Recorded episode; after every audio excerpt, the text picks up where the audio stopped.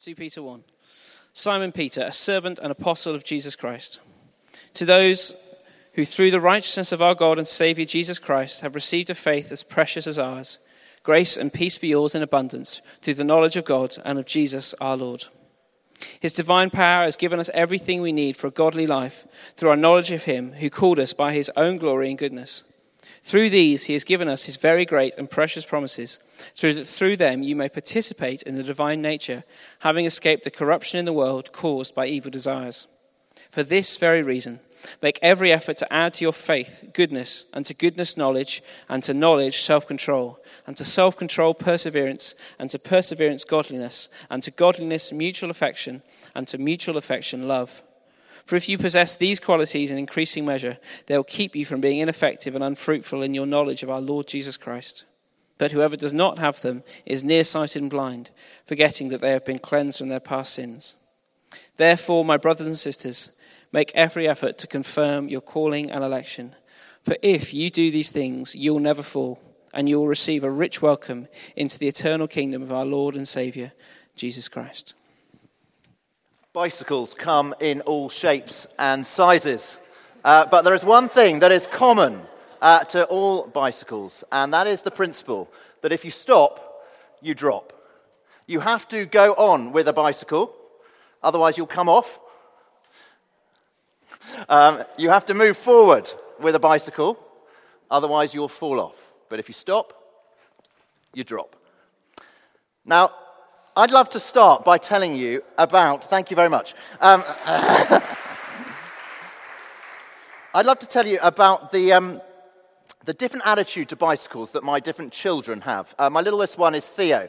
Uh, he's age one, and um, his problem with bicycles is head knowledge. He thinks that if you just sit on a bicycle, he, he would love to just go careering along on a bicycle. But his problem's head knowledge. If he thinks, he thinks if you just sit on a bicycle, it will go forward. He hasn't quite understood the sort of pedal concept. So his problem's with the head. Uh, our oldest uh, child, Daisy, she's now 11. She can ride a bike fine, of course, now. But back when she was sort of four or five, her problem was not with the head. She understood how a bicycle worked. Uh, but her problem was with the heart. Uh, she actually didn't much fancy bicycling. She thought, here's her dad's bike. It's got a perfectly good seat on the back. She can just sit in that and just admire the view. No need to put in any effort at all. She can just sit there, admire the view, no bother pedaling. But that all changed when um, Boaz, who's our second child, he's now 10, but when he was about four or five, uh, he was chaos learning, teaching him uh, to bicycle. I remember uh, loads of times on Wandsworth Common, and he'd be on his bicycle, and uh, he'd be careering along, and we put a little backpack on him, which had one of those sort of dog leads attached to it, you know the ones. And I'd run along next to him, holding the dog lead, and basically, when he was about to crash, um, the bicycle would go careering off the path, and I'd just sort of yank him up, and he'd be hanging there like this sort of puppet, um, not um, hurting himself. But as soon as Daisy saw that, that actually uh, Boaz was beginning to learn to ride a bike better than her, well, then her heart changed. Sibling rivalry, uh, suddenly her heart was in it. She wanted to ride a bike, and she rode it pretty quick. Hope uh, is the final child. She's now three. And her problem is not with the head. She understands how a bicycle works. Uh, it's not with the heart. She wants to ride her bicycle. Her problem is with the will. Her problem is with the will. We picked up her bike. This is her bike here. Uh, we picked it up on the, road, on the pavement, actually. I, I, hope it wasn't anybody's, but it was seen to be nobody's. Um, but it's not a great bike, and it's quite stiff. The uh, chain's pretty stiff. Um, uh, it needs oiling. I haven't bothered doing that. And Poor Hope, she wants to ride it, but it's quite, she has to push really hard to get the pedals to go round. And especially when she's on the grass and it's quite tricky, she just cannot push the pedals round. her muscles aren't big enough. Her problem is with the will. And if she eventually just stops, and if it wasn't for the stabilizers, she'd fall off. Now, why do I tell you all that? I tell you that because I think that the Christian life is quite like riding a bicycle. The Christian life is quite like riding a bicycle. The challenge for each one of us this evening is that if we are not moving forward in our faith, if we not, are not growing as a Christian, if we're not moving forward, we're in danger of falling off. We must go on as a Christian or we'll come off. If we stop, we drop. And so, first of all, this evening, I'd love to say this. I'd love to say, start your faith in Jesus. Start your faith in Jesus. Get on the bike. Get moving. Put your faith, verse 1, put your faith in our God and Savior, Jesus Christ. You see, tonight there will be some people here who are not yet Christians. There'll be some people here, you're not yet a Christian, and I want to say it is wonderful to have you with us this evening. Thank you so much, whether it's your very first time in church this evening, uh, whether you've been coming for a while, investigating the Christian faith. Thank you for being here. And Simon Peter, who, who wrote this little letter uh, of 2 Peter that we're going to be looking at over the next three weeks here at HTC, uh, Simon Peter, he was one of the first 12 disciples. And uh, indeed, he was one of Jesus' inner core of three. And Simon Peter spent every day for three years with Jesus, watching Jesus, listening to Jesus, speaking with Jesus, learning from Jesus, sometimes making mistakes with Jesus, sometimes denying Jesus before the cock crowed, but serving Jesus and then being sent out by Jesus. You'll see how uh, Peter t- describes himself right at the start of the letter. He says, Simon Peter, a servant and an apostle. Apostle means a sent out one, a servant and a sent out one of Jesus Christ. And now, as Peter writes this letter of his, Peter is nearing the very end of his life. Later on in the letter, he writes uh, that he is writing this letter because he was an eyewitness of Jesus Christ. And he's saying to these first readers that were the first people that were reading the letter, and to us, the most recent readers of this letter, he is saying to us, he is writing this letter to tell us why you and I should have faith in Jesus. And here's something I think that it's worth saying to anyone here this evening who is looking in on faith in Jesus. If that is you, please remember this some people think that faith is something that's sort of beamed down just on some people. You know, I've had people come up to me and go, I wish I had your faith. I'm just not the faith type of person. Or other people just think that faith is some sort of irrational uh, leap, and it's a rational leap in the dark, an irrational leap contrary to the evidence. But that is so, so far from the truth. Actually, faith is something that is all about evidence. Starting your faith in Jesus is actually very similar to starting riding a bike. It involves your head, it involves your heart, and it involves your will. Up on the screen is going to come a quote from a famous theologian about 100 years ago. Uh, and he said this He said, Faith affects the whole of a person's nature.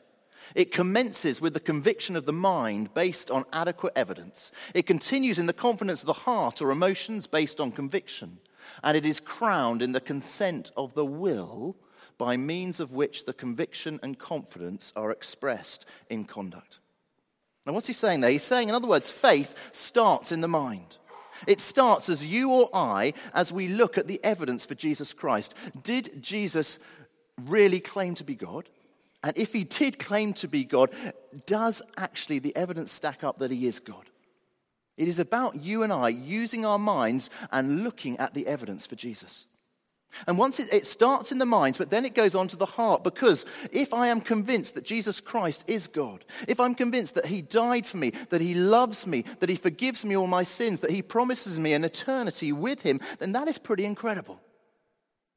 And that touches my heart. It moves me. It touches my emotions. I'm seriously grateful to Jesus for all that Jesus has done for me. My heart is moved. And so that moves from my mind to my heart to my will. I want now to choose to be in relationship with Jesus. I want to choose. The Bible talks about repenting and believing. I want to choose to turn from living my life independent of Jesus and turn to faith in Jesus. I want to please Jesus. As in that quote, it, it affects my conduct. I, I'm grateful to him, and so I'm wanting to live as he would want me to live. Head. I can see that the bicycle works. I've looked at the evidence, it works. Heart. I want to ride that bike. Will. I choose to get on it and I start pushing those pedals down. And so this evening, If you are someone here who might just possibly want to get on the bike of the Christian faith, if you might just possibly want to start pedaling it, checking it out, I would love, very simply, just encourage you this evening, maybe at the end of the service, just to come and chat with me. And I'd love to give you this uh, little booklet, a little booklet that just begin to engage your head and your heart and your mind in this manner. So, first, start your faith in Jesus. Second thing, value your faith in Jesus. Value it. I love the, um, uh, Peter's use, use of this wonderful little phrase. Just if you look at the end of verse 1, he talks about this. He says, A faith as precious as ours. A faith as precious as ours. And you see, here is the reality the value of something is not affected by how much you or I think it is worth. I don't know if you saw last week in the media uh, about um, there was this little uh, Chinese antique bowl that was sold at Sotheby's for 28 million pounds. 28 million pounds for that little bowl. And a lot was made in the press about how there was at IKEA, there was a very similar looking bowl that was on sale for £1.50. There it is. Now, it wouldn't change the value of the precious Chinese bowl if I didn't think it was worth 28 million. It would still be worth it. If I treated that bowl like I treat an IKEA bowl, or if I swapped it for an IKEA bowl, because actually I think an IKEA bowl can fit more Cocoa Pops in my, it can fit more Cocoa Pops when I'm having my cereal in the morning, it wouldn't change the value of the Chinese bowl. It remains 28 million pounds worth of value.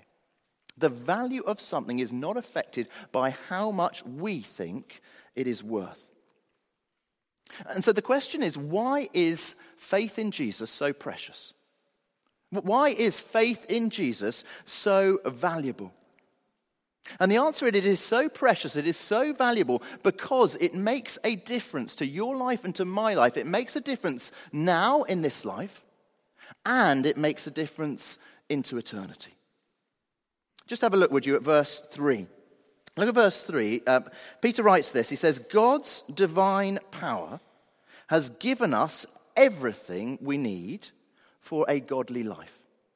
And I find that quite staggering. He can, he can be so bold that God's power gives us everything, everything that we need for a godly life. Can we believe that? Gives us everything. And the question is, how can we access this everything that we need to live a godly life, to live a life that pleases Jesus? What do we need to do? Do we need to sort of follow seven steps to victorious living? Do we need to go to this amazing church and receive some impartation? What do we need to do? Now, Peter says there's no special technique. There's no chasing after the, the latest fad in Christian discipleship. Look at what he says. Verse 3 God's divine power has given us everything we need for a godly life. How? through our knowledge of Him who called us. You know, for you or I, the deepest, the most profound thing that we can say about God, the most profound thing of all that we can say is, I know Him. I know God. There is nothing that is more profound than that. I know him. Not I know about him like I know about David Beckham, but I know him. I know him like I know a friend. In fact, I know him, actually, it's amazing this. I know him like Peter knew Jesus. That's how much I can know God, just as much as Peter knew Jesus. Look at verse 1 again. He says, You've received a faith as precious as ours.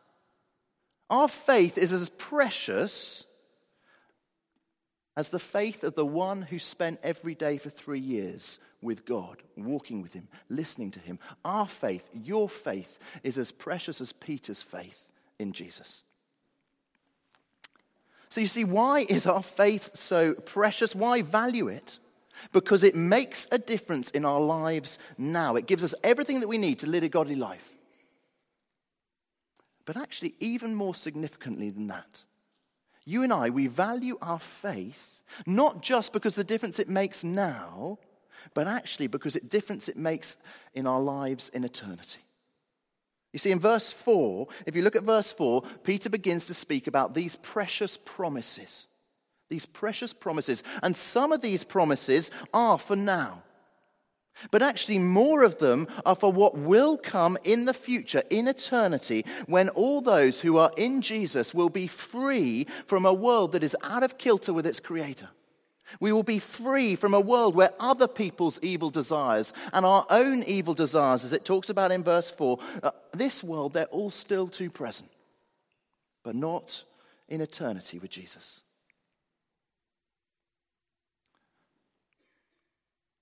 So, can I encourage each one of us? Start your faith in Jesus. Value your faith in Jesus for the difference that it makes now and into eternity. And then, thirdly, grow your faith in Jesus. Grow your faith in Jesus. Here, I think, is the problem. I think this is the problem for probably a good number of us this evening. The problem is this we have stopped moving forwards in our faith. We've stopped, just like me on the bike, we've stopped moving forwards in our faith. And rather like this woman that's going to come up uh, because of Boris, um, she's stopped moving forwards in her bike and she is danger of falling off. So we, we've stopped moving forwards in our faith and we're in danger of falling off. And I want to be really honest with you this evening. I am including myself in this. As I was preparing this sermon, I had to ask myself, Jago, have you grown as a Christian in 2017? Have I become more Christ like this year? And the honest answer is I'm not sure I have. I'm not sure I have. I feel like I have flatlined in my faith this year. Too often just coasting.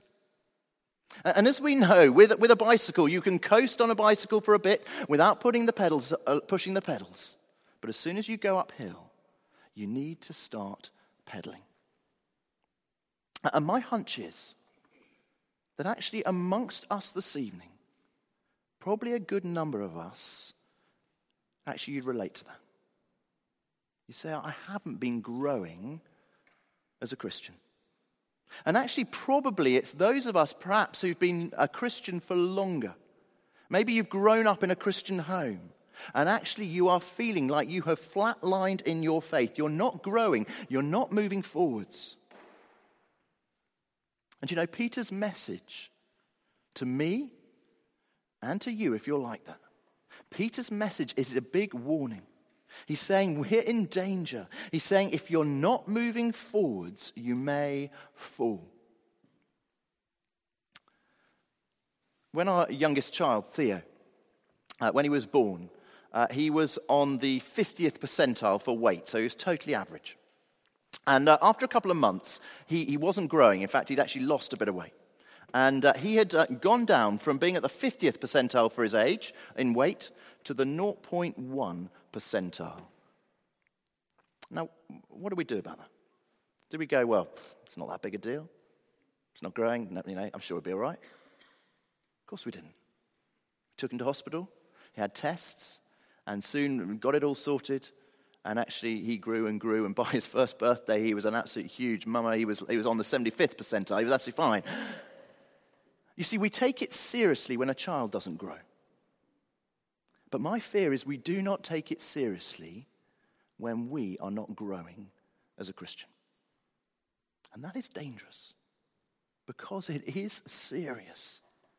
You see, because our faith is so valuable, because verse 3, God has given us everything that we need for a godly life. Because verse 4, God has given us his very great and precious promises. It doesn't mean that we can just sort of sit back, just chill out, just expect us just to sort of osmosisly sort of grow and mature as a Christian. No.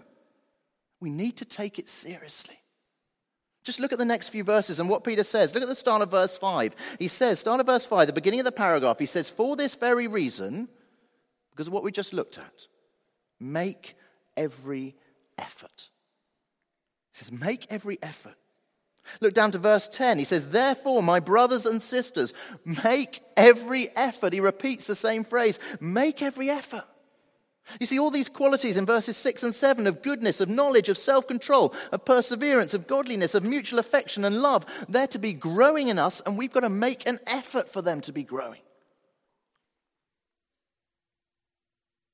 You know, maybe for some of us, we are growing in our career. Maybe we're growing in our, bank balance, growing in our influence, growing on the property ladder, growing even in our, in our works of Christian ministry. Maybe we're growing in all these different things, but actually we're not growing in terms of our personal Christian growth. That's flatlined. You see, for me, I'm growing a family, I'm growing a church. I'm growing in responsibility. I'm growing in influence. I'm growing as a leader, I guess. But actually, in the thing that matters most, growing where it matters most, in me being more Christ like, more good, more self control, more loving, more godly, actually, I'm not growing there. And Peter says, I need to take that seriously. Look at verse 8. Verse 8, he says, For if you possess these qualities, in increasing measure, they will keep you from being ineffective and unfruitful in your knowledge of our Lord Jesus Christ. Ineffective and unfruitful. And I fear at the moment that is me. You know, our, our, vision, as you'll all know only too well, our vision as a church is to see every life bearing fruit for Jesus. And even while we may be working for fruit to be born in other people's lives, we need to be careful that we are not unfruitful Christians.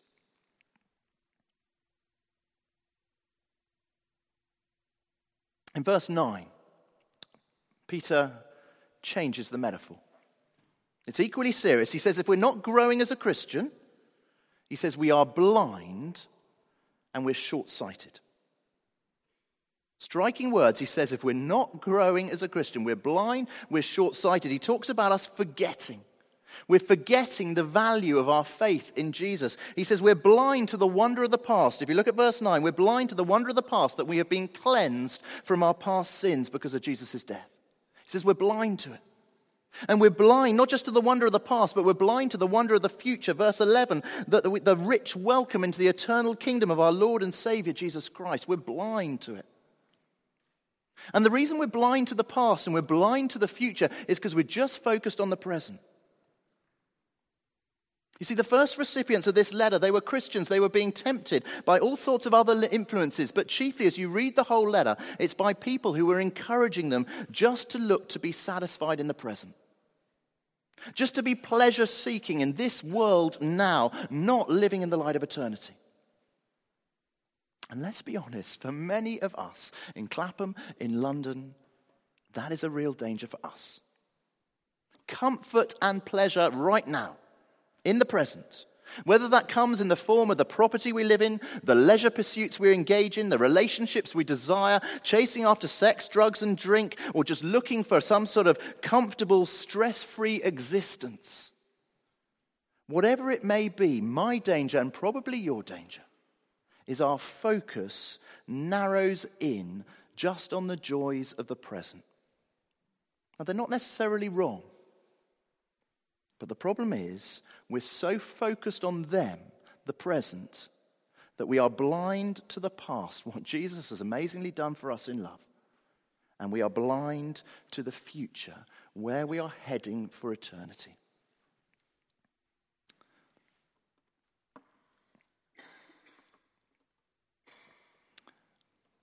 all around Clapham. Lots of traffic lights, lots of cyclists. And you'll have seen it, cyclists, when there's a, a red traffic light. Some of them just hoon straight through and uh, off they go, not bother about the traffic light at all. But a lot of them stop at the traffic light, but they try and not put their feet down. You'd have seen it sort of jiggling on the pedals, you know, sort of twisting the handlebars, trying to, trying to balance before all the time while they're having to be stationary until the light goes green again The problem is, you can't do that for long. You cannot just stay stationary for long. Uh, the lights, their minds know how to cycle still. Of course they do. Their hearts certainly want to cycle. They just want to get to where they're going as fast as possible. But it's the will that's the problem. They're not actually able to pedal those pedals round. My fear is that many of us are the same. We believe in Jesus Christ intellectually, in our minds. Our hearts have been warmed by Jesus, changed by him, certainly in the past. But our wills right now are choosing to grow other things, choosing to focus on other things than our own Christ likeness. We're not, as Peter says, making every effort. We're not pedaling forwards as a Christian. No, we're stationary. We're, we're, wiggling our handlebars. We're wobbling precariously. We're in danger of falling. And the problem is, as we flatline on our will, so it goes back up to our heart. And our hearts begin to get cold towards Jesus. And we forget the value, the preciousness of our faith. And we can even find ourselves falling off the bike altogether and stopping being connected to Jesus. And so I'd love to close with verse 10. Verse 10 says this. It's what Peter says to us. He says, Therefore, my brothers and sisters, make every effort to confirm your calling and election. That's your calling to your Christ. That's your, your being a Christian. He says, Make every effort to confirm your calling and election, for if you do these things, and these things, that's the, the growing in goodness and self control and knowledge and love and all the other things. If you do these things, you will never fall.